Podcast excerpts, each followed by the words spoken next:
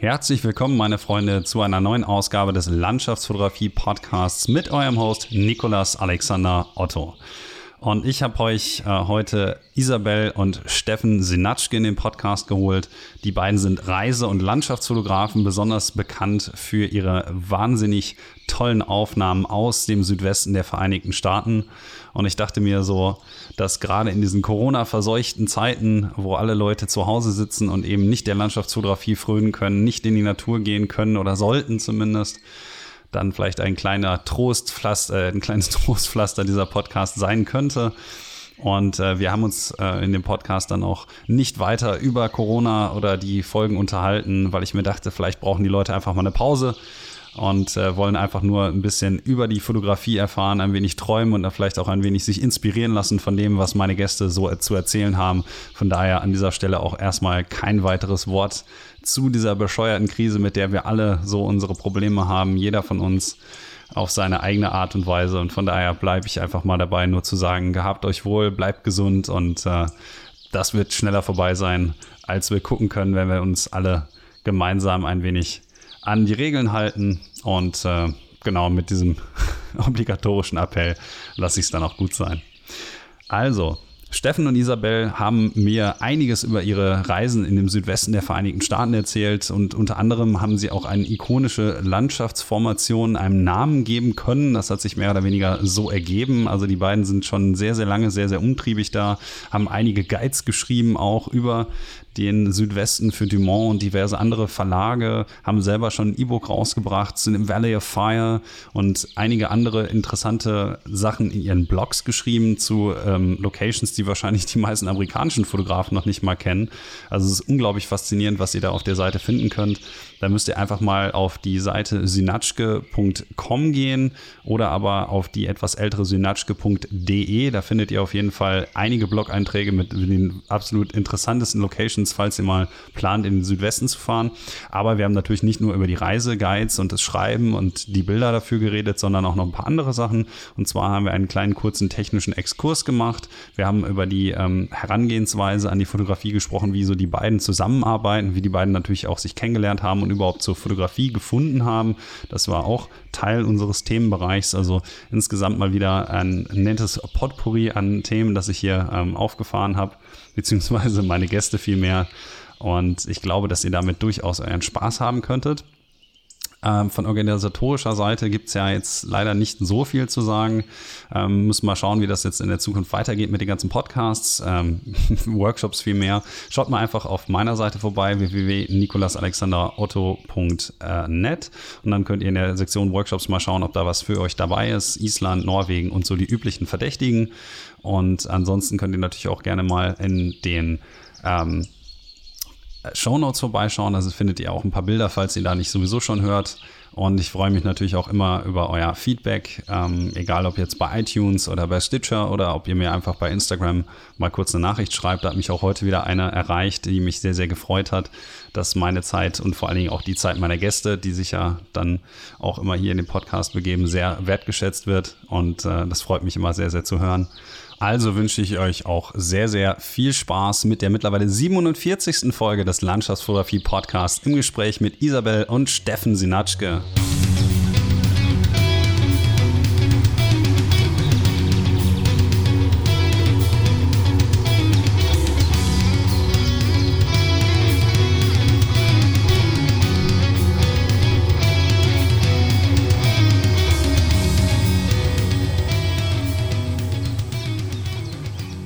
Hallo und herzlich willkommen zu einer neuen Ausgabe des Landschaftsfotografie-Podcasts. Und wie im Intro bereits angekündigt, habe ich heute für euch die beiden Synatschkes hier im Podcast für.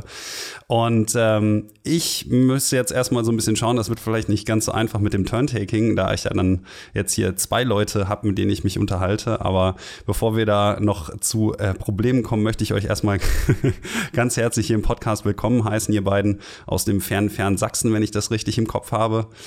erstmal herzlichen Dank, dass ihr dabei seid. Kein Problem, danke.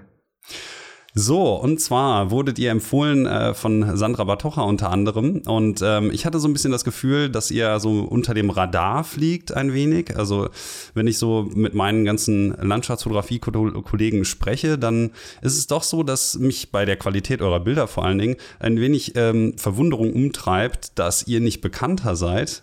Und deswegen muss ich jetzt natürlich auch obligatorisch mit der Frage anfangen, wie ihr eigentlich zur Landschaftsfotografie gekommen seid oder vielleicht auch wie ihr zueinander gekommen gekommen seid und das, was das mit Landschafts- oder Reisefotografie im Allgemeinen zu tun hat, ähm, damit ihr so ein bisschen den Leuten euch ein wenig vorstellen könnt. Und äh, weil ich schon von vornherein so ein bisschen den Eindruck gehabt habe, und ich glaube, damit spielt ihr ja auch so ein bisschen, dass Steffen nicht ganz so gesprächig äh, ist wie du, Isa, ähm, so, lasse ich den ich jetzt einfach mal anfangen. Ach so, okay. mein Fehler. Also Steffen, möchtest du einmal kurz anfangen, wie du eigentlich zur Fotografie gekommen bist und was so dein fotografischer Lebenslauf bis hierhin ist? Ja, ganz kurz im Prinzip. Ich, mein, ich bin an der DDR groß geworden sozusagen und äh, habe angefangen mit einer alten russischen Kamera von meinem Vater zu fotografieren. Habe hauptsächlich meine kleine Schwester so im Urlaub fotografiert und so weiter. Da war natürlich alles manuell, da nichts Automatik einzustellen und man hat sich hinterher gewundert dann, äh, wie die Fotos letztendlich aussahen. Dann war aber eine ganze Weile Ruhe und ich habe mich da eigentlich um die Fotografie relativ wenig gekümmert und 1998 ist dann das erste Mal ein Traum von mir in Erfüllung gegangen. Ich konnte endlich mal in die USA reisen, habe mir dann für, für extra für diese Reise eine kleine Kamera zugelegt. So eine Pocket-Kamera, also Festbrennweite 35 Millimeter und war unter anderem im Yellowstone und habe den ganzen Südwesten bereist der USA und bin dann nach Hause gekommen mit einer ganzen Rolle, also mit vielen Rollen äh, Filmmaterial und habe die dann entwickeln lassen und war eigentlich ziemlich enttäuscht von dem, was da rausgekommen ist. Ich habe das meinen Eltern gezeigt, meiner Oma, meinen Freunden und da war unter anderem ein Bär dabei, den konnte man kaum erkennen. habe ich gesagt, du Oma, guckt mal da ganz hinten im Gebüsch, da ist ein Bär, aha, den braunen Fleck, das konnte man ja erkennen.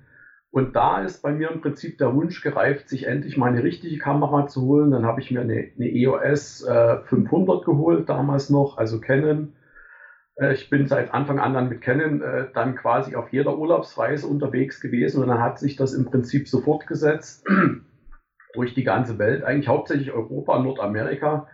2000 und 2002 habe ich dann meine Webseite synatschke.de quasi mir registriert und damals eigentlich überhaupt ohne irgendeinen Gedanken zu verschwenden, was ich dort an, an Material auf die Seite packe, sondern einfach, ich war damals glücklich, quasi eine, eine Webseite zu bekommen mit meinem eigenen Namen. Und dann ist dann irgendwann mal, sind dann Bilder aus den USA entstanden und habe ich gedacht, okay, dann lege ich halt die Bilder da drauf. Und ja, dann sind halt die ganzen Bilder da drauf gewandert und so weiter und so fort. Dann ist eine Seite daraus entstanden mit Informationen, hauptsächlich in dem Bereich, wo, wo wenig Leute unterwegs waren, eigentlich eher mehr so in den nicht ausgetretenen Faden und dann habe ich natürlich viel Feedback gekriegt von Lesern und, und dann wurde ich etwas bekannter. Unter anderem hat die Isa mir auch irgendwann dann mal ins Gästebuch geschrieben. Genau, ich meine, was, was, was, was Steffen halt damals hatte, der hatte eine Seite im deutschsprachigen Raum, die, die halt Ziele in Südwesten der USA beschrieben hat, die, die du sonst echt nicht gefunden hast. Die standen in keinen Reiseführer. Und damals war das Internet auch noch nicht so, dass, dass, dass du da Sachen leicht gefunden hast. Und er war da es gab, halt dann irgendwie so, so eine, so eine, ja, so eine, so eine Referenz, wo, wo man ja, Pioniersbestellung quasi, ne? danach gemacht hat. Ne? Und, mhm. es, ja. gab, es gab noch einen, den, den Carsten Raut, genau. der war zu der Zeit genauso aktiv wie ich. Der hat auch äh, so Ziele im Südwesten USA beschrieben und wir waren damals eigentlich so die einzigsten in der Richtung, die da in der Richtung was gemacht haben. Ne? Zumindest die, die, die sehr ausge abseits ausgetretenen genau. Pfade unterwegs waren. Ne? Und das, das glaube ich, hat den Steffen am Anfang mehr fast gereist als die Fotografie, oder? Das, Richtig, weil das Finden von, von irgendwelchen neuen Locations halt, die, die, wo man nicht weiß, was einen erwartet. Das ist eigentlich Genau, das steht im Prinzip auch auf unserer Webseite so unter, unter, unter, unter dem bisschen so eine Art Lebenslauf oder Bio quasi die Entwicklung. Also dadurch, dass ich halt in der DDR groß geworden bin und eigentlich nur immer nur über den Zaun schauen konnte, also selber nie reisen durfte, hatte sich eine extreme Sehnsucht aufgebaut gehabt bei mir, die ich dann irgendwann mal befriedigen konnte. Und ich wollte immer ein bisschen weitergehen als alle anderen und habe mich damals schon mit Satellitenkarten und topografischen Karten beschäftigt, um Sachen rauszukriegen, die eventuell interessant sein könnten und bin dann vor Ort hingefahren und habe mir das angeguckt. Aber die Satellitenkarten ja damals wirklich freudig Die waren damals teilweise extrem schlecht also, umgelöst, ja. war steckte in den Kinderschuhen. Es gab dann noch amerikanische Webseiten, wo man Satellitenfotos runterladen konnte oder sich anschauen konnte. Und so ist das Ganze gewachsen und die Fotografie, die hat mich damals immer begleitet. Ne? Also ich wollte dann, damals habe ich natürlich auch mit einer relativ kleinen Kamera, das zog sich dann immer größer, man hat sich dann eine Spiegelreflex gekauft und man hat sich Objektive gekauft und so weiter, man hat das Ganze vollkommen, also die Suche nach neuen Orten, nach unbekannten Orten hat mich schon immer irgendwie gereizt, so ein bisschen Entdecker zu spielen. Das ist versteckt wahrscheinlich in vielen von uns so drin. Ja, na, und vor allem das, das Motive fotografieren, die halt nicht jeder hat. Das, das ist halt auch irgendwie schön, dass wenn, man, wenn, wenn du irgendwo hinkommst und davon noch keine Fotos oder kaum Fotos gesehen hast, da kannst du dich schon ganz anders entfalten als an Orten, wo du, die schon tot fotografiert sozusagen sind. Ne? Hm, das stimmt natürlich, wobei auch in dem Zusammenhang mich mal dann interessieren würde, wie eigentlich zu der Frühzeit in Anführungsstrichen des, des fotografischen Internets oder des Internet 2.0 dann eigentlich, naja, ich sag mal so ein Bild vom Horseshoe-Band oder so, war das damals schon so omnipräsent, auch dann vor den sozialen Medien? Na, das war ja dann eher so die Forumszeit oder so. Ja. Gab es dann ja. auch schon so die Subkulturen, die das sehr befeuert haben? In die Richtung gehen, würde ich schon behaupten, dass es die damals schon gab. Die Leute haben sich halt nie über die sozialen Netzwerke ausgetauscht, sondern hauptsächlich über Foren. Und dort hat man dann schon Gleichgesinnte getroffen hat auch hin und wieder Anregungen bekommen und hat selber dort was hinterlegt oder gepostet. Also das war damals schon die Zeit der Foren eigentlich. Ja, ne? aber das ist, kannst du nicht vergleichen mit den sozialen Medien. Natürlich nicht. Es gab diesen Mega-Hype äh, für bestimmte Sachen, den gab es damals einfach nicht. Ne? Auch genauso die ganzen Tourismusströme, die in genau. den letzten Jahren massiv ich mein, zugelegt haben. Den Horseshoe-Band, das erste Mal, wo wir dort waren, da, da war nicht einmal ein Schild. Und wenn du jetzt überlegst, jetzt ist dort ein riesen Parkplatz und teilweise ist der schon so voll, dass, dass die einen Shuttlebus abpage. Ich weiß gar nicht, ob du das schon kennst, diese neue, die neueste Entwicklung dort. Das ist ja Irre. Also ich persönlich bin da gar nicht erst hingefahren, weder 2009 noch das letzte Mal, als ich da war ähm, im Südwesten, schlicht und ergreifend aufgrund der Tatsache, weil ich das Bild auch jetzt für mich nicht so unglaublich ansprechend finde und nach dem, was ich so gehört habe. Also ich bin ja sehr gut vernetzt in den amerikanischen Kreisen auch bei den ganzen Fotografen und immer wenn ich da so mitlese, was da so passiert, dann habe ich da eigentlich nicht so groß die Lust drauf und so weit im Süden haben wir es dann zuletzt auch nicht geschafft und das war es uns dann auch irgendwie nicht wert, dann morgens da mit 100 Leuten zu stehen oder so, ähnlich wie das ja am, am genau. äh, Mesa Arch auch der Fall war. Ähm, ja, von daher kann ich mir ich mein, da nur im Prinzip vorstellen, wie schön das damals gewesen sein muss, als ja, ihr dann da wart. Ja. Ne? Ich meine, wir schauen halt jetzt nach wie vor da vorbei. Du weißt ja, ich, ich, schreibe auch Reiseführer und da muss ich dann schon auch vor Ort immer schauen, wie verändert sich das. das da musst du halt dann auch irgendwie am Ball bleiben. Ne? Ich meine, man kann es den Leuten nicht ver, verübeln, die wollen halt alle reisen. Ne? Ich meine, andererseits, wenn man mal sieht, wie sich die Natur wirklich dramatisch verändert, ne? Man kommt an bestimmte Sachen gar nicht mehr hin. Es sind Menschenmassen, die Umwelt wird zerstört und so weiter. Und ein bisschen ist man auch noch selber dafür verantwortlich, weil man Informationen ins Netz gestellt mhm. hat. Ne? Das sind so Sachen, wo man schon drüber nachdenkt. Das ist nicht mehr so, wie es mal war. Und ein bisschen ist man selber dafür verantwortlich. Naja, das, das ist äh, in der Tat so, ja wirklich veröffentlicht und was nicht. Ich muss immer schmunzeln, wenn ich irgendwo sehe im Internet, da ist irgendwo irgendein Felsbogen und da steht Meserarch dabei, obwohl das ganz was anderes ist. Ja, das ist zum Beispiel, das, äh, das, das macht Nick Page immer gerne, ja. Genau, den, den, Nick Page zum Beispiel, der schreibt bei jedem Bild, egal wo es ist, einfach immer Mesa Arch hin. Ja, ja, genau, da habe ich ihm auch mal drauf angesprochen und dann sagt er so, ja, genau aus dem Grund sozusagen, weil Location Sharing ja heutzutage nicht mehr so ganz äh, ja, sag ich mal, en vogue ist. Allerdings ist das so ein Thema, äh, gerade im Zusammenhang mit den Reiseführern, wo ich nachher nochmal drauf zu sprechen kommen wollte. Wir waren aber eigentlich noch nicht mal so ganz fertig mit der fotografischen Entwicklung, weil wir waren jetzt ja sozusagen an dem Punkt, ähm, wo Steffen, um das nochmal wieder ein, so ein bisschen einzufangen, sich dann sein Equipment gekauft hat und dann halt wieder in die USA gestartet ist und du sozusagen, ich versuche da ein bisschen herauszuarbeiten, wie ihr beide euch dann auch kennengelernt habt und Fotografie so auch als soziales Medium vielleicht für euch wichtig gewesen ist, dann auf, dem, auf der Bildfläche erschienen ist, weil du dein deine Urlaube sozusagen auch nach seinen Postings so ein bisschen strukturiert hast. Wie habt ihr euch denn dann im Endeffekt kennengelernt und wie ist es von da aus dann weitergekommen dazu, dass ihr jetzt auch wirklich sozusagen ja professionelle Fotografen seid oder beziehungsweise Isa, du ja, ich glaube Steffen hat ja noch einen Job. Ähm, korrigiert mich, wenn ich da falsch ja, liege. Ja, nein, du, wir machen ähm, das, die Fotografie beschränkt sich eigentlich auf, auf Steffen seine Urlaubstage, ne? wenn du es ganz genau nimmst. Mm, okay. Aber dafür verbringen wir die auch wirklich dann nie zu Hause. Also jeder Urlaubstag ist so wertvoll.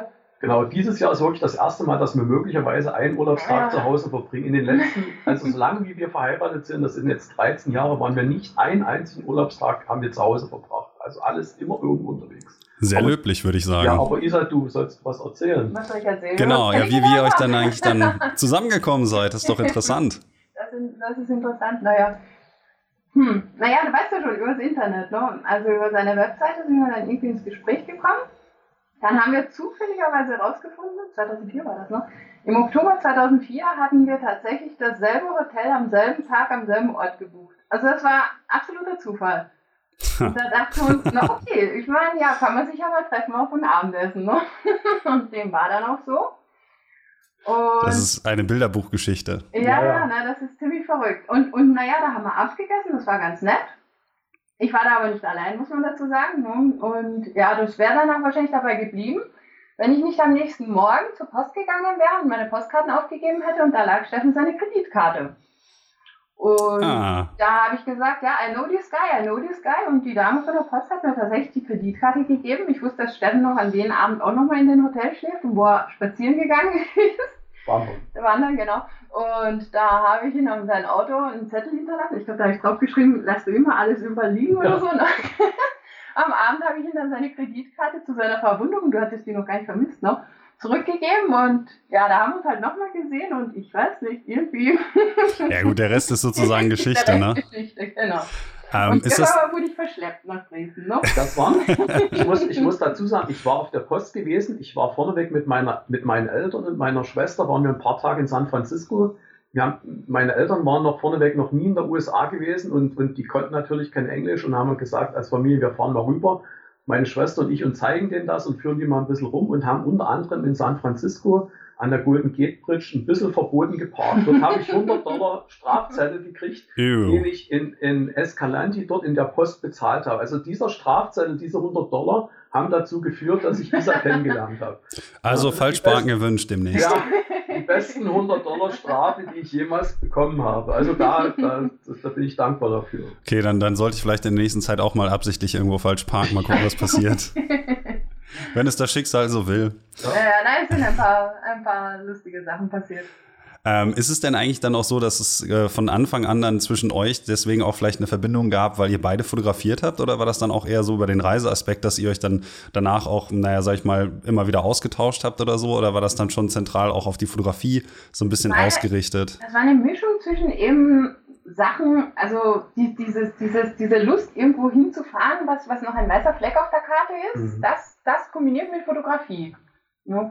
Und die Fotografie hat sich für uns ja eigentlich recht nett entwickelt, weil, als, ich meine, das ist Hobby nach wie vor, aber wir, wir sind halt zusammen wie so ein Team. Das ist so schön, weißt du, ich meine, das kann man, das kann man sich wahrscheinlich nicht, nicht so leicht vorstellen, aber bei uns gibt es kein Konkurrenzdenken. Also das heißt, wenn irgendwo ein wunderschöner Sonnenuntergang ist, dann, dann geht der eine nach links, der andere nach rechts, um den möglichst von allen Seiten perfekt einzufangen. Und das, das hast du echt, die, die, das, das, das kannst du als Einzelperson nicht, nicht machen. Ne? Wir streiten uns auch niemals um irgendwelche Fotopunkte. Ne? Also das ist, wenn ein Punkt besetzt ist, dann geht der andere woanders hin. Es ist auch manchmal so, dass wir nur mit einer Kamera fotografieren oder so. Wenn es regnet oder so, ja. Und, und der Vorteil ja. ist eben, wenn wir zu zweit unterwegs sind, ne? wenn, äh, du weißt ja, wie das ist, du hast dann immer jetzt jeden Tag das gleiche gute Auge, das, den gleichen Blick und so weiter. Ja. Das ist immer irgendwie anders und zu zweit ist halt die Wahrscheinlichkeit, dass man dann gutes Foto nach Hause bringt, viel höher als alleine. Und das spielt bei uns überhaupt null Rolle, wer das Foto gemacht hat. Ne? Das ist, das war Sinatschke und damit ist das egal. Und, und das ist halt der, der große Vorteil, man ist zu zweit. Und die andere Sache ist, wir ticken sowas von, von komplett gleich. Äh, Steffen sagt ja immer, wir sind Klone. Da da weiß ich nicht so ganz. Aber also wir ticken, wir, aber, wir ticken so gleich, aber, wir, müssen, wir müssen nie auf den anderen warten oder irgendwas. Also das, das ist nicht so, dass dann, oh, komm jetzt, ich bin fertig und bla bla. Also das passt alles wunderbar. Fotografisch passt wirklich super. Ja, ja. ja, schon. Ja, da habt ihr mir jetzt auch so ein bisschen eine Frage vorweggenommen, weil mich ja auch wirklich unglaublich interessiert hat, wie ihr das eigentlich zusammen dann wirklich aktiv dann auch gestaltet zu fotografieren, weil so Fotografenpärchen in dem Sinne sind ja jetzt auch relativ selten, aber ich glaube, so wenn ich mit vielen Leuten so in meinem Freundeskreis Freundeskreis, im Bekanntenkreis spreche, ist das immer so eine Sache, so, ja, seinen Partner irgendwie zum Fotografieren mitnehmen und so ist immer so ein Traum, weil man natürlich als Landschaftsfotograf schon sehr, sehr viel Zeit investieren muss, zur richtigen Zeit am richtigen Ort zu sein, teilweise Wege auf sich nimmt, nur um eine bestimmte, keine Ahnung, Steinformation, bestimmten Baum oder sowas zu fotografieren. Und bei euch läuft das halt offensichtlich ja sehr, sehr, sehr organisch. Ähm, da glaube ich, beneiden euch dann viele Leute drum. Also das muss ich nochmal gerade so sagen. Ähm, ist es dann auch so, wenn ihr dann zum Beispiel ein Bild gemacht habt und Stefan sagte das ja schon, okay, Synatschke sozusagen, das ist das Statement, das kommt dann nachher drunter, dass ihr die Bilder auch vielleicht mal von dem anderen irgendwie, ähm, ich sag mal, bearbeitet oder dass ihr euch gegenseitig auch ein bisschen Kritik gibt und so euch sozusagen auch gegenseitig ein bisschen kreativ dann fordert? Na klar, das auf jeden Fall. Definitiv. Ja, ja, schon, schon. Also Aber vor Ort auch schon dann teilweise, ne? Wenn, äh es gab auch schon so eine Dinge, das muss ich sagen. Ne? Ich habe an einem Ort gestanden, zeigt dieser das Foto da geht die zurück und macht das Foto noch viel besser, als ich das vorher gemacht habe. Und, und umgekehrt, Oder umgekehrt, genauso. genau. Oder umgekehrt. Also es, es, ist zumindest, sagen wir mal, ein freundschaftlicher Konkurrenzkampf dann eher viel mehr oder ein, ein ja, familiärer mein, oder wie auch immer man es jetzt nennen mag. Also, die, also ich sehe das überhaupt nicht auf Konkurrenzkampf und ich sehe auch uns beide, sage ich mal, auf Augenhöhe. Es guckt weder der eine hoch noch der andere runter. Also das ist, das ist das ist Tagesform. Manchmal ist einer, ja. stellt sich einer ein bisschen blöder an und manchmal stellt sich der andere ein bisschen blöder an. Das ist ja das, was ich sage. Der Vorteil ist, wenn man zu zweit unterwegs ist, man hat hinterher dann doch vielleicht ein Foto, wo man dachte, äh, ja, ich selber hätte es an dem Tag nie so gemacht. Mhm. Und, und bei den ganz alten Fotos kann man auch oft, wissen wir manchmal gar nicht, wer hat es jetzt wirklich gemacht. Richtig. Das ist richtig. Also die ganz alten, da tun wir uns langsam schwer mit dem Gedächtnis.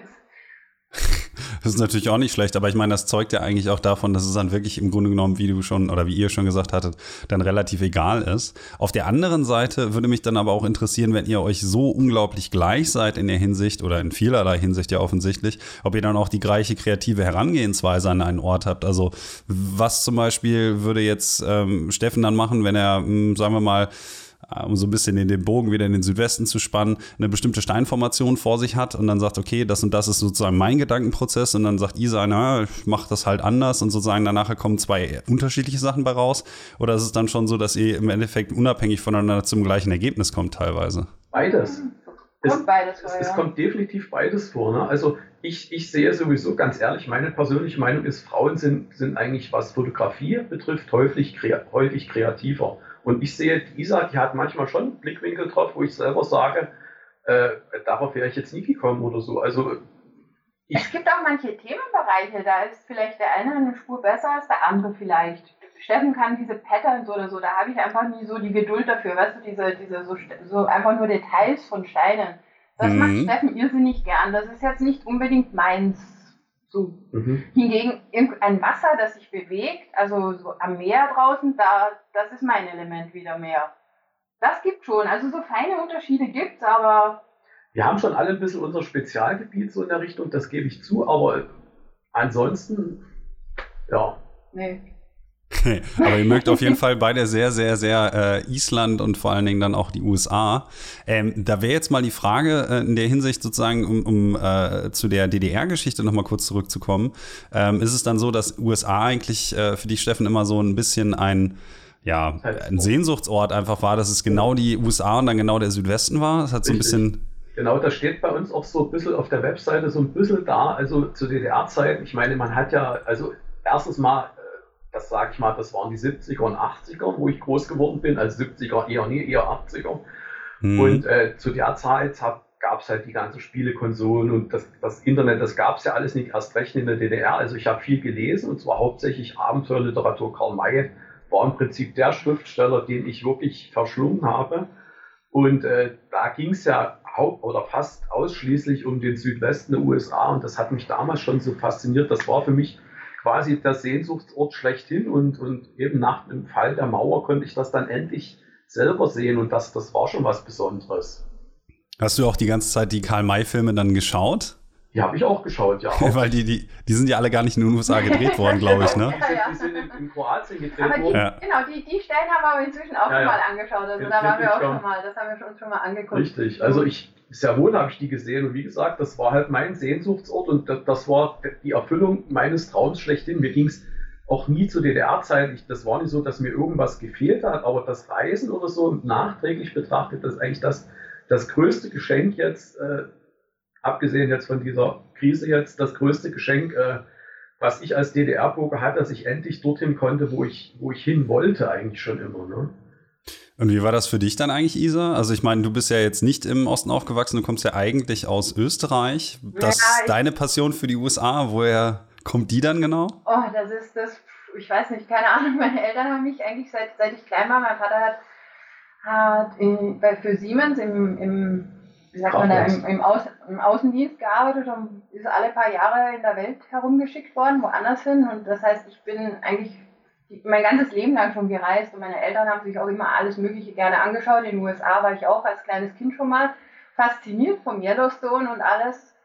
Und dann irgendwie als Erwachsener, keine Ahnung, das war, war dann auch irgendwie, die USA hat irgendwie was Faszinierendes gehabt für mich und und die ISA hat im Prinzip, das habe ich ja damals schon gemerkt, die hat ihre USA-Reisen genauso akribisch vorbereitet wie ich. Die hat dicke Reiseführer auf Deutsch gesagt schon zu Hause geschrieben als Vorbereitung von dem, was sie dort drüben machen wollte. Also und also für mich selber geschrieben. Für sich selber und ist dann mit solchen dicken Papierbündeln darüber gefahren und um das sehen zu. Also im Prinzip, wir haben parallel mehr oder weniger ähnliche Sachen gemacht. Diese hat aber den Vorteil, die halt, ist halt ihr ganzes Leben lang gereist und bei mir war es genau das Gegenteil. Ich durfte ihn und hatte dann diese riesen Sehnsucht und für die Isa war das halt alltäglich, ne, um in der ganzen Welt rumzureisen. Hm. Aber ich finde das irgendwie lustig, weil ähm, das ist so ein klein bisschen auch eine Parallele vielleicht zu dem, wie ich angefangen habe zu fotografieren. Ähm, also meine ersten Reisen, ich habe jetzt keine Reiseführer oder so geschrieben, aber bei mir fing es ja auch damit an, dass ich zum Beispiel auch durch den Einfluss meines guten Kollegen Sven Müller ähm, sehr, sehr viel Zeit in Google Earth verbracht habe und mir dann irgendwie Satellitenkartenteile davon dann ausgedruckt habe, irgendwelche ähm, Sonnenauf- und Untergangszeichen noch mhm. da reingekritzelt habe und all solche Geschichten. Das war ja alles noch vor dem Smartphone-Zeitalter und dann halt auch mit so einem Papierbündel durch die Gegend gezogen bin, um immer zu schauen, okay, hier ist der Weg und da ist der mhm. Weg und dann Reiseführer und so. Das heißt, das war bei mir gar nicht so anders. Also das finde ich äh, extrem sympathisch und das lässt sich auch, glaube ich, so ein bisschen wiederfinden in dem, was dann nachher dann aus den ganzen Südwest-Geschichten bei euch dann ja auch ähm, emporgestiegen ist. Und zwar habt ihr ja dann, ich glaube, 2008 den ersten ähm, eigenen Guide rausgebracht, beziehungsweise das erste Buch. Ähm, ich überlege gerade, The Wonders. Ähm, Wonderland of Rocks. Wonderland of Rocks, genau. Ähm, das ist ja dann schon gar nicht mehr so weit her gewesen, eigentlich, seit ihr dann ähm, zusammen unterwegs gewesen seid und so. Und ich denke mal, so das erste Projekt, was ihr ja zusammen gemacht habt, das steht ja auch immer in so einem, oder klassischerweise das erste, was man so in der Form gemacht hat, ist ja immer so, so ein bisschen so eine Sonderstellung. Mhm. Ähm, wie war denn das dann für euch sozusagen die erste richtige Publikation? Auf den Markt bringen zu können. Das fanden wir einfach damals nett, oder? Man hat das am Anfang gar nicht so Wir haben das irgendwie genau, ja. Ich meine, das Ganze, das hat, wie hat das angefangen? Indem du das Cover hattest von, von, von, von, von USA, Grundmann, von den USA, der ganze Westen. Ne? Und und, und der Hans, also der Eigentümer des Verlags Reise Know-how, der hat dann nachgefragt, ob wir uns nicht vorstellen können. Wir hatten so viele Bilder aus dem Südwesten, da mal so eine Art Pseudo-Bildband zu machen, also nie so einen abgehobenen Bildband, sondern eher was Kleineres, so als also Einstieg. Auch mit ein bisschen Beschreibung noch dazu, genau. Und dann ist das halt dieses kleine Projekt entstanden. Ne? Und das, das, ja, das war irgendwie. Der Einstieg. Ne? Das war aber wirklich, also nachbedenken war es eigentlich wirklich der Anfang von, von, von den ganzen Büchern und. Genau, also mir hat halt dann geholfen, weiter, weiter halt noch zu kommen und Co-Autorin zu werden von diversesten Büchern. Ne? Was, ähm, was, im Prinzip schon immer mein Traum war. Also, dass, dass, dass ich, wie Stefan erzählt hat, ich bin früher schon mit meinen eigenen Reiseführern hingefahren und jetzt im Prinzip ist es wieder ähnlich. No. Also du hast ja dann, glaube ich, ja, du hast ja schon einige so geschrieben, wenn man jetzt mal bei euch so in die Referenzen schaut und so zu Kalifornien, Kanada Südwesten, USA Nordwesten und so weiter, Alaska ähm, war jetzt, glaube ich, erst eine Neuauflage auch, ne, Februar mhm. 2020, genau. Das ist der, den ich mir kaufen wollte für meine Alaska-Reise, die ja jetzt offensichtlich nicht so ganz stattfinden kann, mhm. äh, aus gegebenen Umläs äh, Umständen. Aber gut, da wollen wir jetzt nicht unbedingt drauf eingehen. Ich glaube, das hören die Leute zu Genüge. Ähm, ist es dann so, dass das äh, für dich dann auch so ein bisschen einfach äh, Spaß bedeutet, diese Sachen zu schreiben? Ich stelle mir ja immer so ein ja, bisschen vor, dass es als Fotograf, also natürlich su super toll ist, halt Bücher zu schreiben, äh, Bücher zu machen, also mit der Bebilderung, aber dass natürlich Schreiben nochmal so eine ganz eigene Sache ist. So, wie hast du das eigentlich dann, sagen wir mal, auf einem Niveau gelernt, dass du das auch wirklich publizieren kannst, dass die Verlage halt sagen, ja super, schreib mal was für uns, weil das ist ja auch ein Talent, was man erstmal entwickeln muss. Hat sich irgendwie so ergeben. Ich, ich weiß auch nicht. Das sie hat mal, äh, der Hans mal nachgefragt, also der Eigentümer des Verlags, der hat die Isa ja mal so ein bisschen getestet. Äh, weil ja, nee, das war eigentlich genau. Weißt du, wie das angefangen hat mit Alabama Hills? Da genau. hatte ich, da hatte ich äh, im, im Reiseführer, wo Steffen eben das Coverbild hatte, da hatte ich den Reiseführer hier zu Hause liegen und habe mir gedacht, wieso ist da um Himmels Willen, sind da die Felsbögen von Alabama Hills nicht beschrieben? Und dann habe ich den Hans das mal so, so einen Probetext geschrieben und darauf kam ihm das Projekt an Wonderland of Rocks. Und mhm. das war sozusagen, hat er mir im Nachhinein gesagt, die Bewährungsprobe dann für das nächste Projekt. Und das war dann, dass ich Co-Autorin beim ganzen Westen sein durfte und später halt den Südwesten dann auch mitschreiben durfte und so weiter. Hm. Also, also es ist, schon Glück, es ist wirklich, es ist Glück. ja gut, ich meine Glück und Vitamin D. Dass, dass, dass ich seine Kreditkarte gefunden habe, Steffen, ja. ist auch das Glück. Ich meine, ja. Ja, gut, man muss auch immer Glück haben im Leben, das ist ja nicht verboten. Also mich hätte jetzt nur ähm, dahingehend natürlich auch so ein bisschen ähm, interessiert, ob das auch die kreative Arbeit von euch so ein bisschen beeinflusst. Äh, wenn ihr jetzt zum Beispiel sagt, na, ähm, jetzt haben wir vom Verlag oder so wieder eine Auflage bekommen oder wir müssen halt irgendwie bestimmt irgendwas fotografieren oder ist es ja. dann wirklich so, dass ihr sowieso alles macht und sagt, na, wir fahren halt sowieso wieder hin, ich habe Urlaub, wir fahren jetzt vier Wochen durch den Westen, fotografieren einfach mal und dann wird das alles wieder geordnet, dass ihr so, eine, so einen Gesamtkorpus habt, ähm, aus ja, dem ihr dann schöpfen könnt oder ist das schon zielorientierter. Halt, ne? Aber ganz ehrlich ja. gesagt, macht das nicht immer Spaß. Aber ich meine, Arbeit ist, macht nicht immer Spaß. Das, äh, wir fahren ja oder sind ja eigentlich da unterwegs, um, um, um, um Landschaft, Natur zu sehen. Und äh, für Reiseführer muss man sich halt auch noch andere Sachen da muss man sich aber das lässt sich eigentlich ganz gut Ja, aber während du in der Natur möglichst niemanden auf deinem Bild, du möchtest die pure mhm. Natur auf deinen Fotos haben, geht es bei den Reiseführern, ist das genaue Gegenteil. Nichts ist langweiliger als ein, als ein Foto ohne Leute. Dort müssen unbedingt Leute drauf, dort müssen Statisten drauf. Also fährt man dorthin, wo man eigentlich nicht hin will, auf Deutsch gesagt, aber ist das jetzt ein bisschen überspitzt mhm. formuliert, ne? In der Stadt selber und macht so banale Dinge wie eine Tankstelle fotografieren, in Supermarkt von ihnen fotografieren. Lauter so, auf so Dinge würde man als normaler Fotograf nie kommen, aber das gehört dann einfach mit dazu und das fällt nebenbei mit ab. Also Wobei, das haben wir ja schon geübt. Ne? Wir haben ja, ich weiß nicht, ob du das weißt, 2010 haben wir für Dumont diesen Bildatlas fotografiert. Das war ja äh, Spreewald-Lausitz noch. Und das war ja eigentlich auch schon irgendwie so eine, so eine Probe sozusagen. Da haben wir ja auch Leute fotografiert oder Dinge, die wir eigentlich vorher überhaupt nicht fotografiert haben. Also genau. Aber gut, ich, der hat sich ja offensichtlich äh, zumindest ganz gut verkauft. Das scheint ja funktioniert zu haben. Der ist jetzt mittlerweile in der dritten Edition und glaube ich, wird dann wahrscheinlich demnächst nochmal neu aufgelegt. Ähm, von daher scheint ihr da ja voll auch ein gutes, ganz gutes Talent zu haben, solche Aufnahmen eben zu machen. Aber genau das ist im Prinzip das, was ich auch vermutet hatte, dass das halt natürlich immer so ein bisschen kreativer Spagat ist. Ähm, aber ich könnte mir halt vorstellen, dass es nicht vielleicht auch so ist, dass man gerade, wenn man dann zum Beispiel in die Situation kommt, so bestimmte Dinge zu fotografieren, die vielleicht eher unüblich sind. Ich habe zum Beispiel in den Tiefen von euren Blogs, äh, von denen ihr sehr viele habt, worauf ich auch gleich nochmal kurz bei Rückfragen habe, gefunden, dass ihr zum Beispiel das Midway Gasfield fotografiert habt und äh, da muss man den Leuten vielleicht mal kurz erklären, äh, was auf dem Bild, was ihr da gepostet habt, eigentlich zu sehen ist. Ich weiß nicht, ob ihr genau wisst, von welchem Bild ich rede. Nein, jetzt gerade nicht.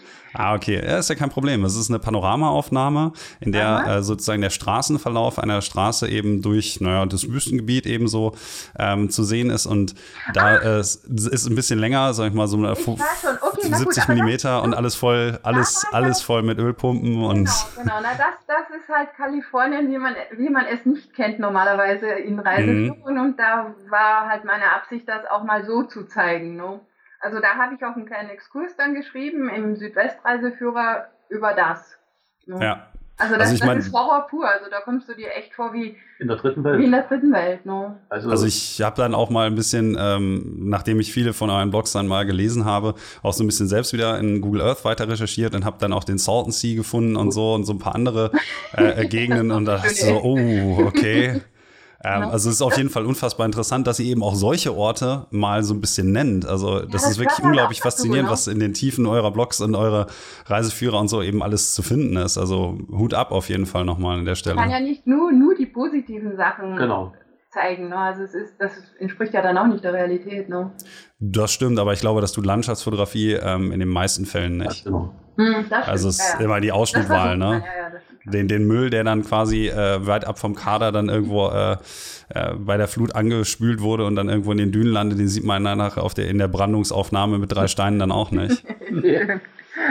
ähm, ich habe aber noch eine Frage zu ähm, generell so dem Location Scouting und so. Also, das ist ja schon so ein bisschen angeklungen, dass ihr auch offensichtlich sehr viel mit Satellitenmaterial und so arbeitet. Ähm, und äh, das ist für mich als jemand, der zum Beispiel, ich halte ja auch Vorträge zu dem Thema, ähm, mit gerade mit Satellitenkarten und Google Earth und solchen Geschichten, wird mich persönlich und wahrscheinlich auch einige von den Leuten, die mir vielleicht folgen oder vielleicht auch meinen Vortrag schon gesehen haben oder so, ähm, unglaublich interessieren, was für andere Methoden es noch gibt. Also, ich meine, ihr lest ja offensichtlich auch sehr viele andere Reiseführer und lasst euch wahrscheinlich auch von Leuten inspirieren, die halt vor Ort wohnen und so. Aber ihr seid ja wirklich, ähm, also ihr habt ja schon, schon gänzlich neue Sachen gefunden, in Anführungsstrichen, durfte sogar schon, wenn ich das mal so ein bisschen spoilen darf, ähm, schon eine eigene ähm, Steinformation sozusagen benennen und so. Also wie, wie kommt man an diese ganzen Sachen, Informationen eigentlich ran? Also wie viel akribische Arbeit ähm, ist, steckt dann da eigentlich immer so drin und was macht ihr, um so einen Trip dann wirklich vorzubereiten? Also in früheren Zeiten muss ich ganz ehrlich sagen, äh, die ganze Reise bestand eigentlich nur aus Vorbereitung. Wir haben wirklich Tage richtig vorm Computer gesessen und wirklich und, und haben wirklich Meter für Meter uns angeschaut, äh, äh, Schatten angeschaut von Steinformationen, wie die geworfen sind. Könnte das was Interessantes sein? Könnte das ein Voodoo sein? Könnte es nicht ein Voodoo sein? Könnte genau. das was Interessantes sein und so weiter und so fort. Im Prinzip, oder wir haben genauso, ich meine, es ist so ein bisschen wie, wie Leute heutzutage irgendwie so Strategiespiele spielen, ist das im Prinzip genau das Gleiche. Man kriegt irgendwie zum Beispiel in irgendeinem Magazin irgendwas, äh, eine interessante Formation, man sieht sie dort und da stehen so ein paar, es wird aber nie verraten, wo das ist. Aber dann sind hin und wieder mal ein Schlagwörter da drin, wie zum Beispiel in der Nähe befindet sich ein Hogen. Das ist so ein indianisches, ein, ein indianisches äh, Gebilde. Ne?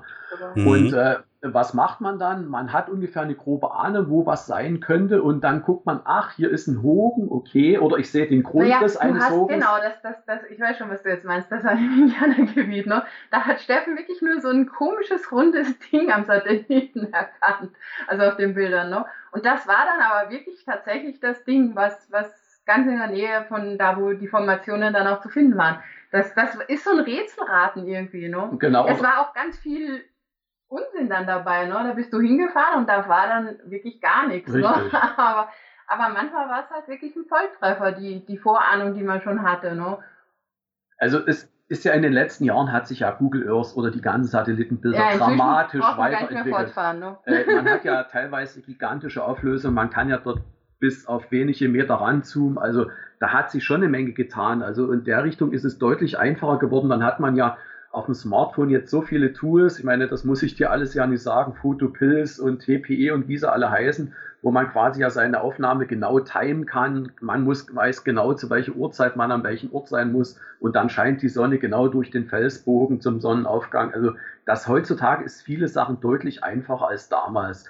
Damals wirklich ist, ich habe auf alten äh, Satellitenkarten gesucht, die waren nie in Google Earth gewesen, sondern die waren, ich weiß es gar nicht mehr ganz genau, die waren auf irgendwelchen Webservern von Unis aus Utah, aus Arizona und so weiter wo man dann nachgucken konnte. Genauso uralte topografische Karten, wo noch bestimmte Sachen, auch genauso damals ein interessantes Thema, was uns interessiert hat, das waren diese indianischen Ruinen und Felsmalereien, Sachen, die im Normalfall verschwiegen werden. Genau, wo die Ranger per Gesetz dir das gar nicht sagen dürfen, ne? Eben oder aus, teilweise selber nicht wissen. Aus Naturschutzgründen. Das, das, war nämlich eine der Sachen, die wir irrsinnig gern damals gemacht haben, Steffen und ich. Also, wenn wir irgendwo so ein, so ein, so ein Fels oder so eine, so, eine, so eine Malerei gesehen haben, No? Kannst dich erinnern, ja, dass, dass das, das Perfect, Panel. Das Perfect Panel, genau. Also das war zum Beispiel eine Geschichte, die, die war genial. Da, da wusste man in etwa, wo es ist, oder? Und wir sind dann im Rim entlang spazieren gegangen. Und dann waren das wirklich drei so Desert Warnish Streifen auf der anderen Seite des Canyons, die uns gesagt haben, okay, unter uns muss das jetzt irgendwo sein. Da hatten wir, also, da hatten wir ein Beispielbild gehabt von so einer indianischen Felszeichnung und man sieht ja immer irgendwas noch vom Hintergrund. Also meistens zumindest. Und da ist die ISA wirklich extrem gut. Ich bin halt eher mehr für das Globale zuständig und ISA ist dann diejenige, die dann wirklich alles erkennt, wenn wir dann wirklich relativ nah sind, sagt die, guck dir mal die Felswand an, die passt zu dem Foto in etwa und guck dir mal den Streifen an, wenn man erst der Richtung den anguckt, dann passt das und dann weiß man in etwa, dass man richtig ist. Und das haben wir halt gemeinsam gemacht und das hat uns wahrscheinlich am Anfang noch so verbunden, diese, das, das ist das Rätselraten, ne? das Schnitzeljagd. ist wie, wie so ein Schnitzel, ja genau, Schnitzeljagd war das. Und das haben wir in vielen Sachen gemacht, also bei sehr vielen Felsmalereien auch, weil hier kein Ranger gesagt hat, wo die sind. Und dann sind wir halt los und haben halt das Zeug gesucht. Und oft Das, das, gefunden, die wir gar nicht gesucht haben, noch zusätzlich. Also ja gut, das ist natürlich noch besser. Und das, das war einfach Es wunderschön. dass ist, aber, das, es ist aber nicht so, dass wir uns nur haben von anderen inspirieren lassen. Klar haben wir auch von anderen Sachen gesehen. Es ist ja nie äh, so, dass man wirklich selber jetzt immer alles findet. Ne? Also wir haben auch von anderen sehr viele Sachen gesehen und haben es dann versucht selber zu finden. Genau, wenn es der andere nicht verraten wollte, dann hat es uns natürlich am meisten interessiert. Also da, das, das war, ich, Aber wir sind Ja. auch, wir sind, wie gesagt, auch mit Satellitenkarten selber unterwegs gewesen und das ist nach wie vor heute noch so. Allerdings hat sich bei uns eben der Schwerpunkt jetzt etwas verschoben von der Richtung USA weg. Island, genau. Ja, das ist natürlich, ähm, aber trotzdem noch so eine Sache. Island ist natürlich auch, sagen wir mal, ein bisschen, ein bisschen überstrapaziert, vielleicht auch einfach. Aber selbst da habt ihr natürlich dann auch wieder Orte gefunden.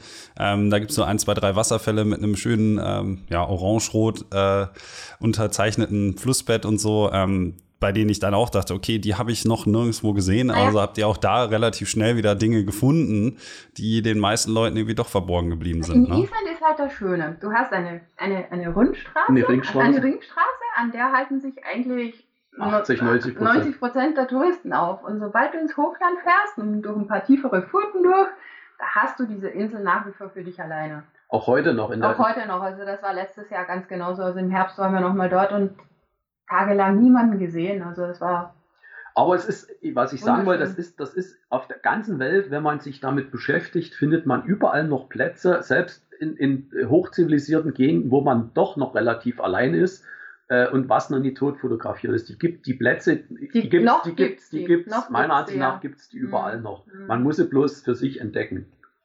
Tja, das würde ich mal so als Appell an die Allgemeinheit dann auffassen, dass man sich doch noch ein wenig mehr damit auseinandersetzt, eben genau diese zu finden. Genau. Und äh, ich meine, in Island, ähm, ich war jetzt nur dreimal oder so im Hochland, ähm, aber dann auch an den, sagen wir so, Keninga-Viertel und so, Mhm. also so Mhm. Sachen, die man halt schon kennt.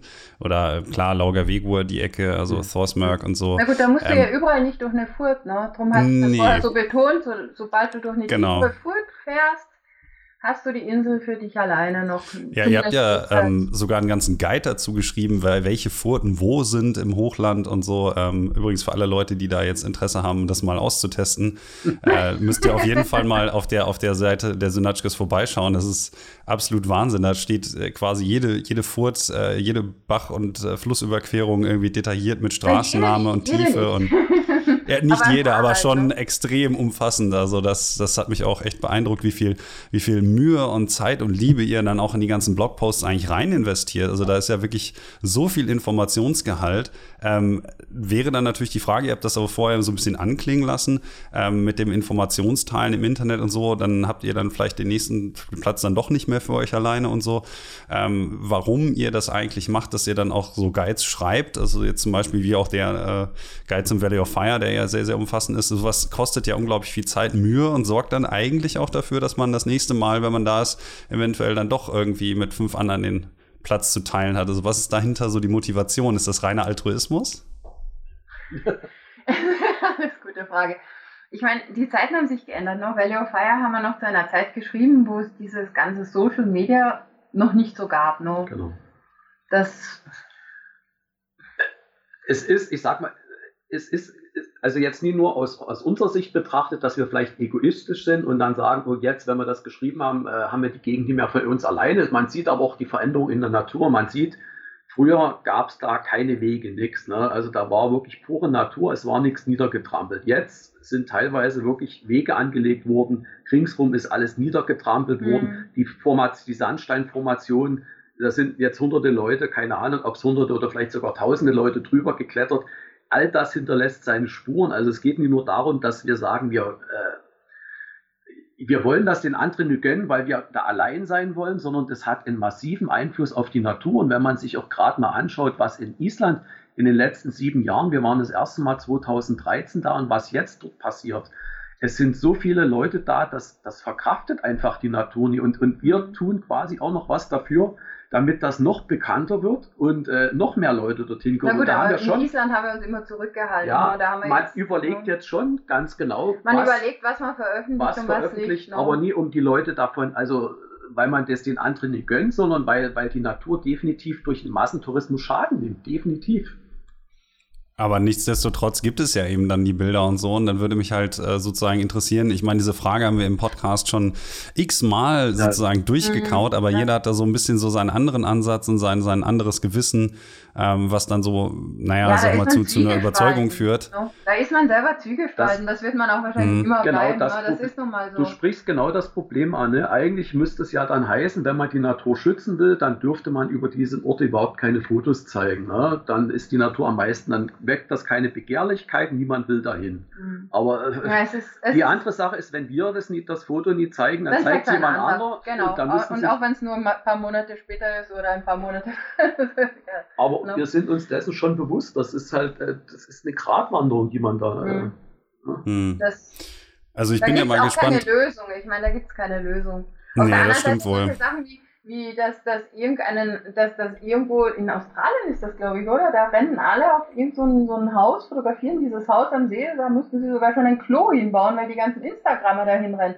Ich meine, unsere Zeit ist halt etwas verrückt. Ne? Das war damals, als wir den Valley of Fire E-Guide veröffentlicht haben, ja überhaupt noch nicht der Fall. Ne? Und selbst da war bei dieser Firewave, hast du in kürzester Zeit, nachdem wir das veröffentlicht haben, dann den Weg gesehen. Ne? Genau. Das das hat uns damals zu denken gegeben. Ne? Aber der Guide ist ja jetzt auch schon ein bisschen was her. Ich glaube, genau. der ist von ja, ja, 2011, 11, 10, ja. 11, genau, 11 oder 10 so. 2009 haben wir eben das, die Fotos gemacht und danach habe ich den Guide geschrieben. Ne? Aber die Hintergrundgeschichte von dem Guide finde ich jetzt persönlich auch sehr, sehr interessant, weil wenn ich das richtig verstanden habe, wir hatten ja neulich schon mal kurz telefoniert, ähm, durftet ihr ja diese Formation sogar wirklich selbst benennen? Ja, dürfen ist jetzt nicht, ist, ist das falsche Wort. Das war lustig. Ste genau, Steffen hat einfach gesagt, dass das, das sieht aus wie eine Firewave und dann haben wir das Bild so genannt und dann haben in, das die anderen übernommen. In, Anle in, Anlehnung, damals war im Prinzip der Aufmacher zu diesem, zu diesem speziellen Spot, äh, diese, diese berühmte Wave in den Coyote Buttes, das ist ja auch ein Sehnsuchtselement von vielen Amerikareisenden und aufgrund dieser strengen Reglementierung, dass da nur 20 Leute am Tag hinkamen, haben wir damals gesagt, na, das ist vielleicht möglicherweise ein Ersatz für Leute, die nicht zur realen Wave, obwohl man das nicht 100% vergleichen kann. Nein, kann man nicht. Ne? Und äh, aufgrund der rot, roten Farbe und so weiter haben wir das dann Firewave genannt. Und, äh, und das ist irgendwie, das hat, das haben die Leute übernommen. Das, das, haben, das war aber auch mit Crazy Hill so, ne? Da waren wir mit Toni Kuiper, ich weiß nicht, sagte Toni Kuiper? Ja, ja klar. Ne? mhm. Genau, da waren wir mit Toni dort und der hat ja, der ist Fan von Farben, ne? Und als er den Hügel da gesehen hat, hat er gesagt, oh, this is a crazy hill. Na, seit da heißt der, der Hügel jetzt auch Crazy Hill. Ne? Also das ist, wenn, wenn eine Formation keinen Namen hat, übernehmen die Leute das recht schnell. Ne? Das ist, das wir ist haben einfach, lustig. Genau, wir haben einfach damals ein Foto ins Internet gestellt mit dem Namen Firewave und dann hatte sich das irgendwie verselbstständigt. Dann genau. wurde das, und das, das Lustige ist, dann haben auch die Ranger die Frage bekommen, ne, wo die Firewave ist und dann wussten sie das noch gar nicht. das ist echt lustig gewesen. No. Aber das ist ja irgendwie schon ganz cool. Das spricht natürlich auch so ein bisschen dafür, ähm, dass man selbst noch in der Lage ist, auch in, gut, das ist jetzt natürlich schon ein paar Jahre her, aber ich gehe mal davon aus, dass sich das in der Zukunft vielleicht dann hier oder da auch nochmal machen lässt, dass man dann wirklich noch Fußabdrücke in der Landschaftsfotografie in der Hinsicht äh, irgendwie aber hinterlassen das kann. Ja ne? gar nicht absichtlich, ne? Aber du, ich meine, das ist ein guter, der Stefan hat ein gutes Händchen für Namen manchmal, finde ich, ne? Also da sind schon so manche eingefallen. Das ist aber, das, ist das, was ich sage. Du findest auch heutzutage, wenn du dich wirklich beschäftigst, damit noch überall wirklich, also fast in jeder Region noch Orte, wo man relativ allein unterwegs ist, wo man sehr schöne Sachen für sich entdecken kann. Ob das jetzt immer eine Firewave ist, sei mal dahingestellt, aber es lohnt sich auf jeden Fall auch mal selber loszugehen und sich einfach mal vor Ort selber inspirieren zu lassen. Was wäre denn dann so ein Ziel, ähm, was ihr den Leuten wirklich ans Herz legen wollen würdet? Also wenn man jetzt so die ganzen ähm, Guides aus dem Südwesten so liest, dann bekommt man ja den Eindruck, dass ihr jeden Quadratzentimeter dort unten eigentlich schon kennt. Nee, nee. das kann man auf keinen Fall sagen. für, für den Laien.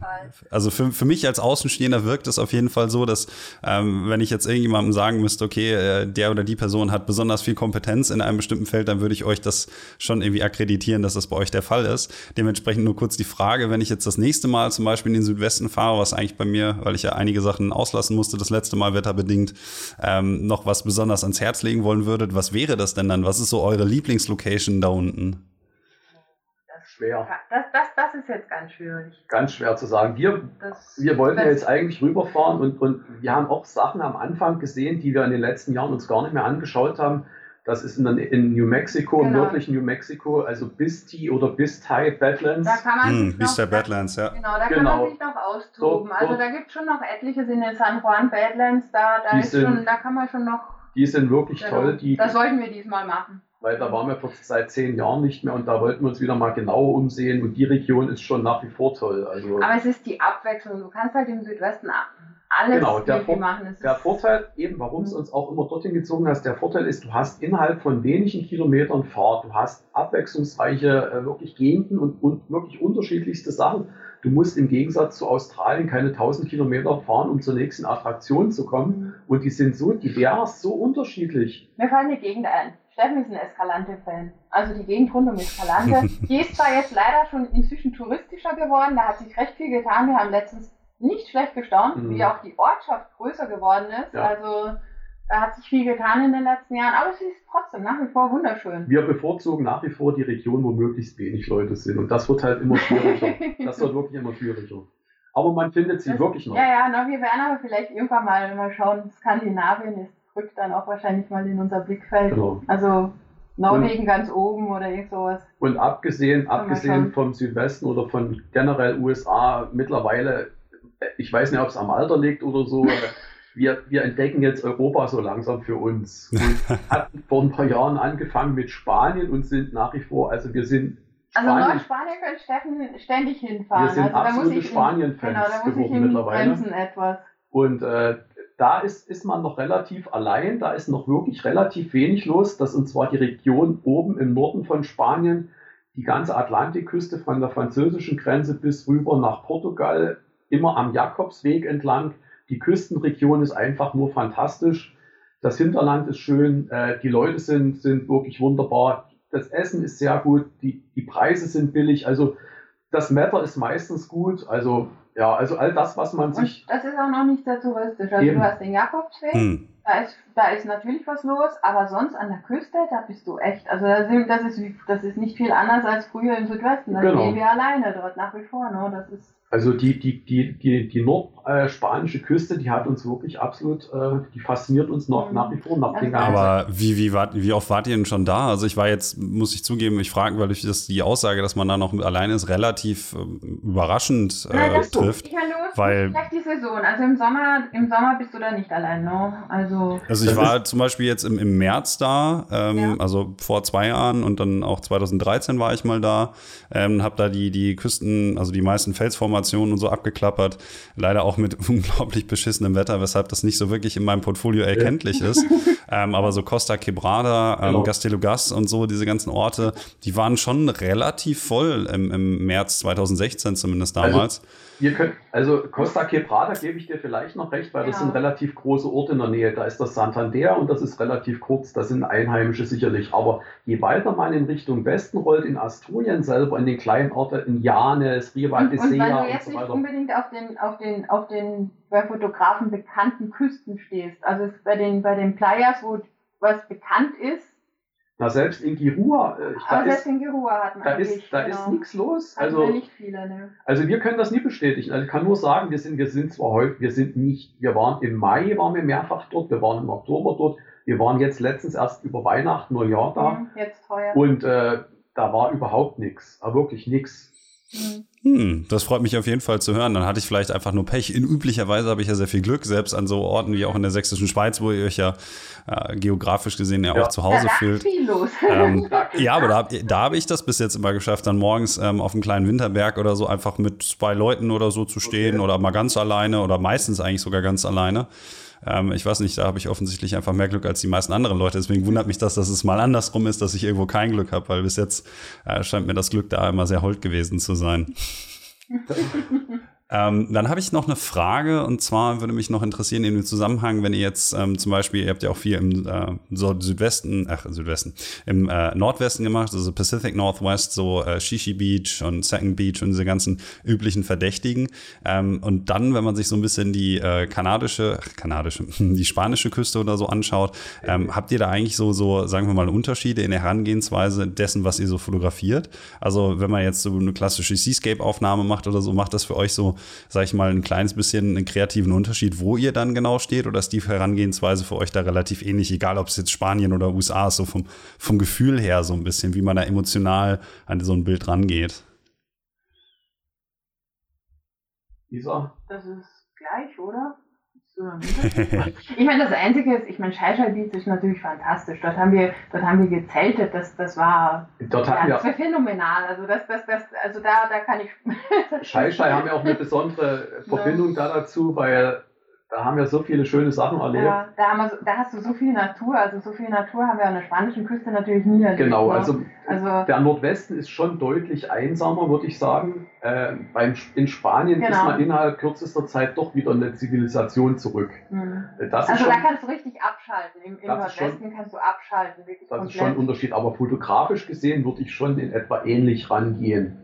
Aber reinweg eben von der Erreichbarkeit, von der Zivilisation und so weiter würde ich schon sagen, also dass der Nordwesten deutlich einsamer ist, zumindest äh, ich meine, Stand von 2012, genau. 13. Hm, wann war letztes?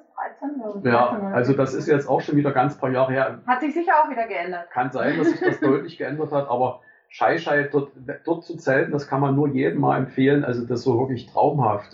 Die, die Wohl bemerkt, Off-Season waren wir dort. Ne? Also Genau, Mai. Da, da, sind, da gibt es nur sehr wenig Verrückte, die, weil da sind die Nächte noch kalt und regnerisch. Richtig, aber, aber, aber, aber, zum Fotografieren ist das genial. Ne? Und wir hatten dort eine, eine absolute Minustide, also es war absolut mhm. grandios. Mhm. Wobei man da schon so überwältigt war, dass du, gar, dass, dass du manchmal vor lauter Staunen gar nicht mehr fotografierst. Also das war bei mir bei Scheißschalter so der Fall. Ne? Delfin hatten wir dann auch noch einen gestrandeten dort. Das war, das war einfach unglaublich. Was, also das, das war wirklich da denke ich gern dran.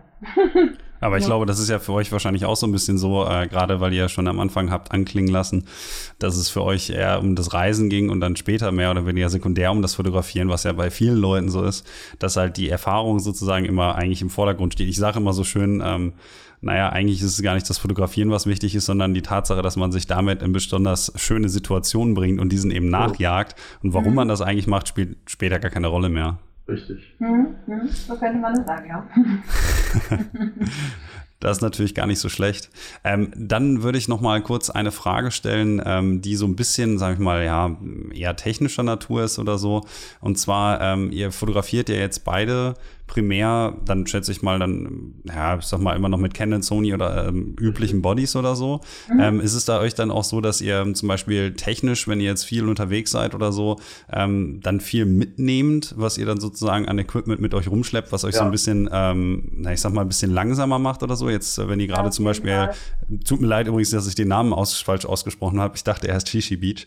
Äh, wenn ihr dann zum Beispiel an solche Orte geht oder so oder dann in der Wüste wandern geht. Ich gewusst, ähm, dass, dass sozusagen ähm, euch das so ein bisschen, ähm, naja, ich sag mal, auf, die, auf den Keks geht, so viel Equipment mit euch rumschleppen zu müssen. Weil ich hatte kürzlich ein Gespräch mit einem Kollegen und da ging es halt genau wieder um so Gewichtsreduktion und so. Und wenn ihr viel in der Wüste unterwegs seid, ja vor allen Dingen oder so, ähm, ist das dann so, dass ihr das in der letzten Zeit vielleicht dann auch aufgrund der Tatsache dann, dass ihr viel laufen müsst oder so reduziert habt? Leider noch nicht, Leider aber, nicht ja. aber, aber äh, genau das ist sicherlich irgendwann in Planung. Wir sind, wir sind äh, ja schon Isa rein zufällig, genau wie ich, äh, kennen, lastig gewesen und da gab es eigentlich bis vor kurzem wirklich nichts, was da im spiegellosen Bereich für uns irgendwo von Interesse war, weil ich meine, muss ich dir ja nicht erklären, die Landschaftsfotografen, die wollen immer Dynamik, Range ohne Ende haben, rauschfreie Fotos und da war Canon ganz ehrlich in den letzten Jahren ziemlich ins Hintertreffen geraten. Da haben wir immer neidisch in Richtung Canon, äh, in Richtung Nikon und Sony geschaut. Die Zeiten werden sich jetzt hoffentlich ändern mit der R5, die demnächst rauskommt. Und ich denke mal, das ist schon eine Alternative für uns, um das Equipment ein bisschen zu erleichtern. Wobei ich aber gesehen habe, dass die Objektive jetzt nie unbedingt leichter geworden sind, sondern es ist rein der Body. Aber ich denke, wir werden, wir werden äh, irgendwie zumindest äh, im spiegellosen Segment werden wir sicherlich irgendwann mal unterwegs sein. Aber momentan haben wir noch beide unsere Canon, äh, die Mark die 5D Mark IV. Ja, und die Sony ist hauptsächlich eigentlich im Einsatz bei, so, bei Polarlichtern. Also die Genau. Also ISA, ich meine, Polarlichterkamera. Das, das ist zum Beispiel ein riesengroßer Vorteil, wenn wir Polarlichter fotografieren. Ich sage mal, ich bin nahezu blind auf Deutsch gesagt. Ich habe nur die Canon ne, und ich bin auf das Umgebungslicht angewiesen, um ein Foto zu kombinieren. ISA hat die Sony und diese helle Überwachung mit dem Restlichtverstärker da drin. Die, die hat innerhalb von wenigen Sekunden hat ihre Szene komponiert, kann abdrücken und macht ein Foto. Und, und das Foto sieht also von, es ist ordentlich das ist kombiniert. So eine, ich weiß nicht, hast du, hattest du schon mal so eine Sony in der Hand? Ja, ja, ich habe äh, letztens auch wieder, als ich in Norwegen war, mit einer Sony 7S zumindest ein bisschen gefilmt, aber ich selber bin äh, Nikon-Shooter und äh, die sind leider auch nachtblind. Mhm, genau. Also dass, dass die also Sony, also das und das hat auch die neue Canon angeblich nicht, ne? Diese, so, so eine Verstärkung vom, vom Restlicht, das ist genial, was die Sony kann. Also ja, das, das sonst ist, bin ich kein Technik-Freak, aber das die Kamera. Also das ist, das ist ich sag mal, Polarlichter ist ja gerade so eine Geschichte. Ich meine, das weißt ja, du hast ja nie ewig Zeit. Ne? Die Polarlichter, ja, die können sich schnell zeigen und dann die ganze Nacht weg sein. Du musst dort fix sein und du kannst nie, wie bei der Tierfotografie, du, du, du kannst dich dann nie einfach hinstellen, wie du willst und sag jetzt Polarlicht bitte erscheine dort. Ich bin jetzt gerade auf mein Motiv eingestellt, sondern da musst du schnell reagieren können und, und äh, wenn du halt blind fliegst, auf Deutsch gesagt, dann brauchst du drei, vier Fotos machst du Ausschuss, bevor du das Bild einigermaßen im Kasten hast. Und da hat die ISA natürlich erheblich Vorteile.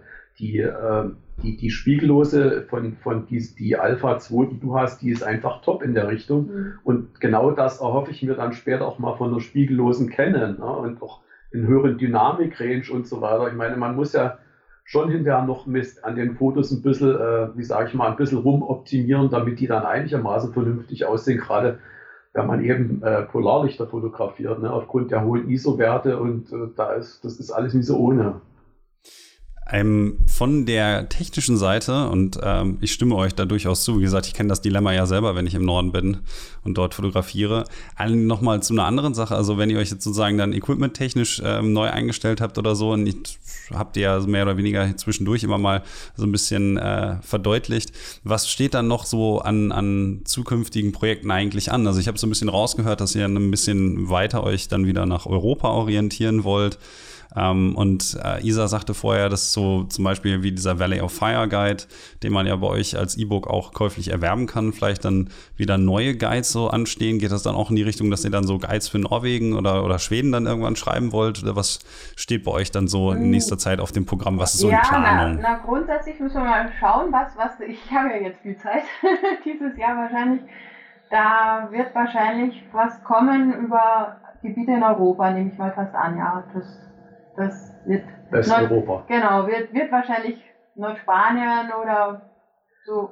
Und also, wie gesagt, ich habe schon angefangen zu schreiben. Ne, und auch wenn es völlig komisch klingt und eigentlich, eigentlich wahrscheinlich als Naturliebhaber man sich das gar nicht richtig vorstellen kann, wir haben die Kanaren für uns entdeckt. Und das ist wirklich. Genau, also Gran Canaria, das würde mich auch noch reizen, weil das ist ja unter Fotografen ist das gar nie. Also auch dort hatten wir wieder das wir waren Exoten mit Stativ, ist dort, also zumindest zu dem Zeitpunkt, genau. also im Herbst, dass wir dort waren und auch jetzt im Ende Januar, mit Stativ hast du dort nie jemanden gesehen. Noch am ersten beim Bufadero, ne? Genau. aber sonst nirgends. Also es könnte sehr wohl auch also, über diese Gegend genau. was gehen, auch wenn das jetzt vielleicht ein bisschen komisch klingt, Kanaren, das ist da eher was für Rentner, für Leute, die sich in die Sonne legen wollen. Nee, das ist nicht so, die Kanaren. Aber ich glaube, der Alexander wollte auch nach Gran Canaria, oder?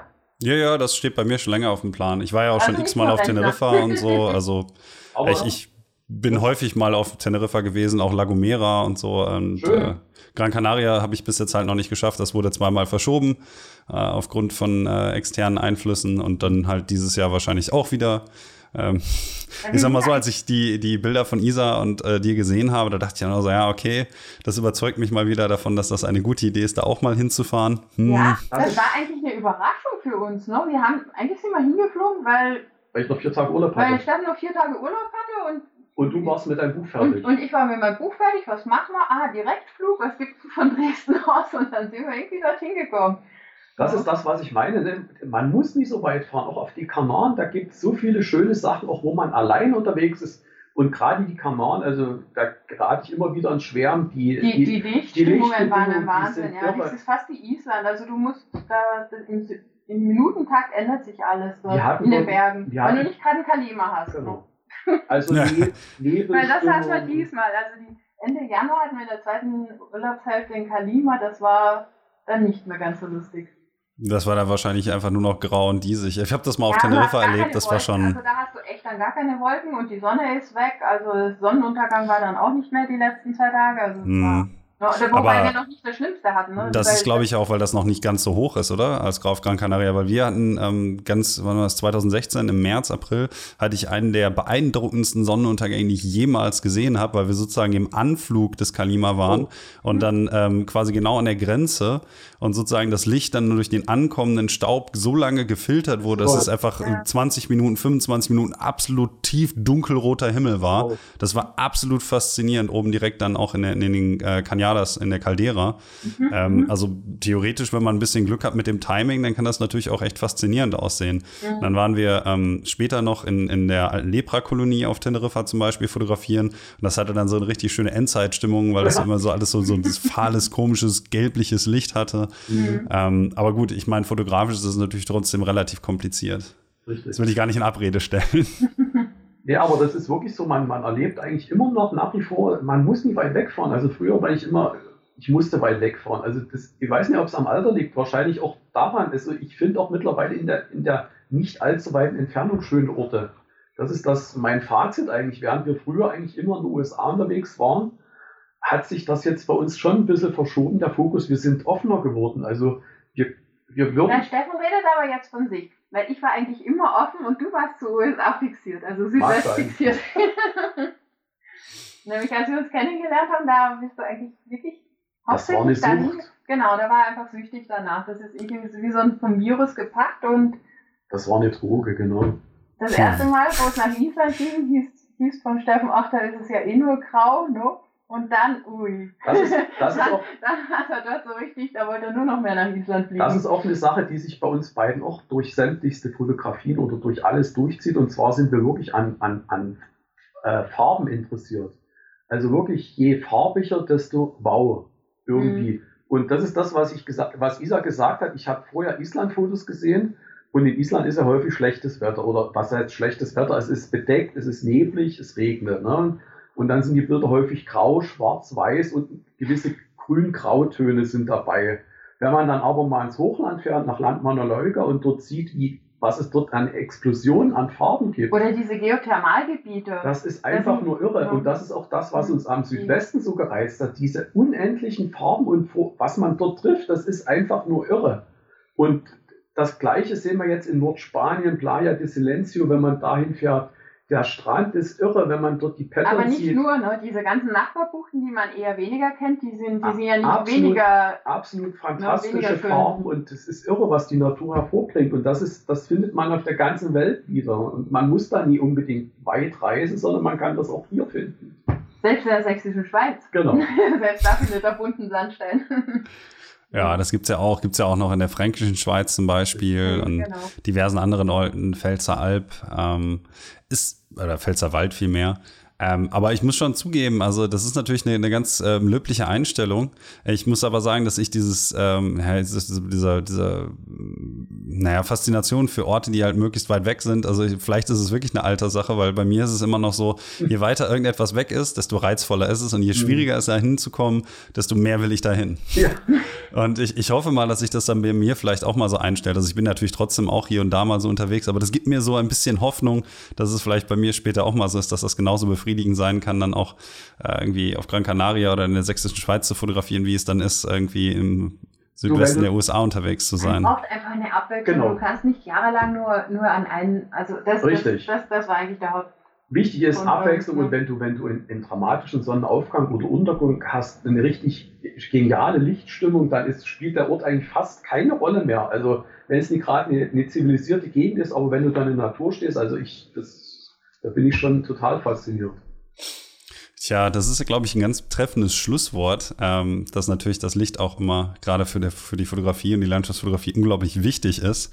Ähm, ich habe aber zum Abschluss ähm, noch eine ganz wichtige Frage. Und zwar frage ich am Ende meine Gäste halt immer, mh, hm, wen die eigentlich ganz gerne mal im Podcast hören wollen würden. Also wenn euch jetzt irgendwie ein Fotograf oder eine Fotografin optimalerweise aus dem deutschsprachigen Raum einfällt, der oder die ihr ganz gerne mal hier im Podcast hören würde, dann wäre das jetzt sozusagen der Zeitpunkt, mir eine Empfehlung geben zu können. Jetzt ist die Frage, wen, wen du noch nicht hattest, ne? Ihr könnt ja erstmal einen Namen nennen. Ich sage euch dann, ob die betreffende Person schon hier war. Ja, ja, na, ich weiß zum Beispiel, dass so manche Personen, die wir als, die, wo wir fotografisch wirklich wahnsinnig fasziniert sind, die, die hattest du teilweise schon, ne? Sandra Batocha zum Beispiel. Mhm. Weiß ich, dass die schon da war. Ähm, zum Beispiel, ja. Ich meine, das hätte, der hätte wahrscheinlich viel zu erzählen, ne? Ah, hattest du Georg Popp schon? Nee, der, der ist ja schon mehrfach angeklungen, glaube ich. Den okay. habe ich aber bislang nicht äh, habhaft werden können. Das muss ich dann nochmal versuchen. Na, probier das mal. Aber ich meine, der hat ja auch dieses Projekt Wiener Wildnis und das ist schon ein recht nettes Projekt, finde ich. Also ich denke mal, da hat er viel zu erzählen drüber. Also das würde mich durchaus interessieren. Okay. Uns, uns. uns ja. ja. Ja, das werde ich mir dann mal kurz aufschreiben und äh, werde mal schauen, ob ich den Wunsch nicht in äh, Erfüllung lassen gehen kann. okay. Das wird auch gar nicht so schlecht. Ich meine, sonst, wer fällt, wer fällt dir sonst noch ein? Ich weiß jetzt auch nicht, äh, ist das jetzt nur Landschaftsfotografie oder? Ja, ich sag mal Landschaftsfotografie im weitesten Sinne. Also, ne, ich habe ja auch schon mal einen Naturfotografen oder einen Architekturfotografen hier gehabt. Ich gucke ja mhm. ganz gerne mal so über den Tellerrand. Also, wenn euch da noch irgendwas einfällt, was jetzt nicht gerade ich mein, Porträtfotografie ist, ne? Was mir jetzt noch so einfällt, ich meine, du kannst ja sehr gut Englisch, ne? Ich meine, Toni Kuiper oder so wäre vielleicht auch mal ein Interviewpartner, oder? Ja, durchaus. Über, über ich meine, Photoshop-Guru ist er ja eigentlich. Ja. Ist ein guter Freund genau, von uns. Ist ein guter Freund von uns. Also Wir können auch gerne den Kontakt vermitteln. Genau, also.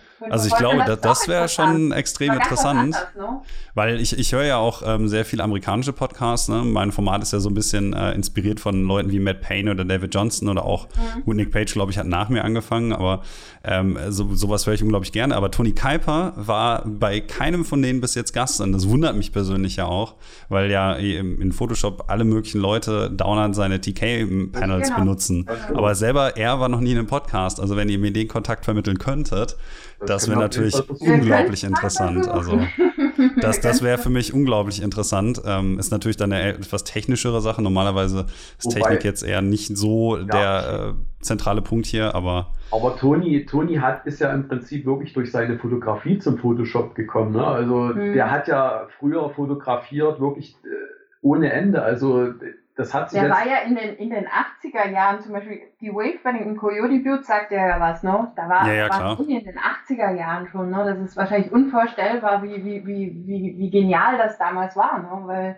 da, das, da, da, kannte wirklich noch keiner. Da gab es noch nicht mal das Permit-System. Da gab es noch nicht mal das Permit-System, ja. Hm. Also der Toni, also. Also der hat sicher genug auch über Landschaft zu erzählen. Eben. Nicht, Der hat, ist nicht nur so, dass der jetzt wirklich über Photoshop, über seine Luminosity Mask was zu erzählen hat, sondern der hat mit Sicherheit auch über Landschaft viel zu erzählen. Und das ist wirklich ein sehr guter Freund von uns. Hm. Okay. Also, Cool. Wir können, wir können gerne mal. Auf jeden Fall. Ja, weil ja. Toni ist, ist man, äh, ja. eigentlich, äh, sag ich mal, eher introvertiert. Aber wir können mhm. da gerne mal ja, nachfragen. Ganz ein Lieber. Ja, das, das, ganz ein Lieber. Das, das, ja, auf jeden Fall. Das würde ich sehr, sehr dankend annehmen, das äh, Angebot. Dann könnte ich auch mal wieder, also ich habe ja ähm, hier oder da mal einen englischsprachigen Podcast und Toni Kuiper mit dabei zu haben, wäre auf jeden, wär, wäre mir auf jeden Fall eine Ehre. Ähm, also das wäre auf jeden Fall echt cool. Aber nichtsdestominder habe ich mich natürlich auch gefreut, dass ihr beiden Zeit habt äh, zu euch Zeit genommen habt und möchte mich dann, dann am Ende auch nochmal ganz herzlich bei euch bedanken, dass ihr äh, so fix mitgemacht habt und äh, ein, einige interessante Geschichten mit uns hier geteilt habt. Ah, also vielen herzlichen Dank. ich finde sie interessant, also von daher, dann werden das die anderen auch so sehen. Ganz einfach.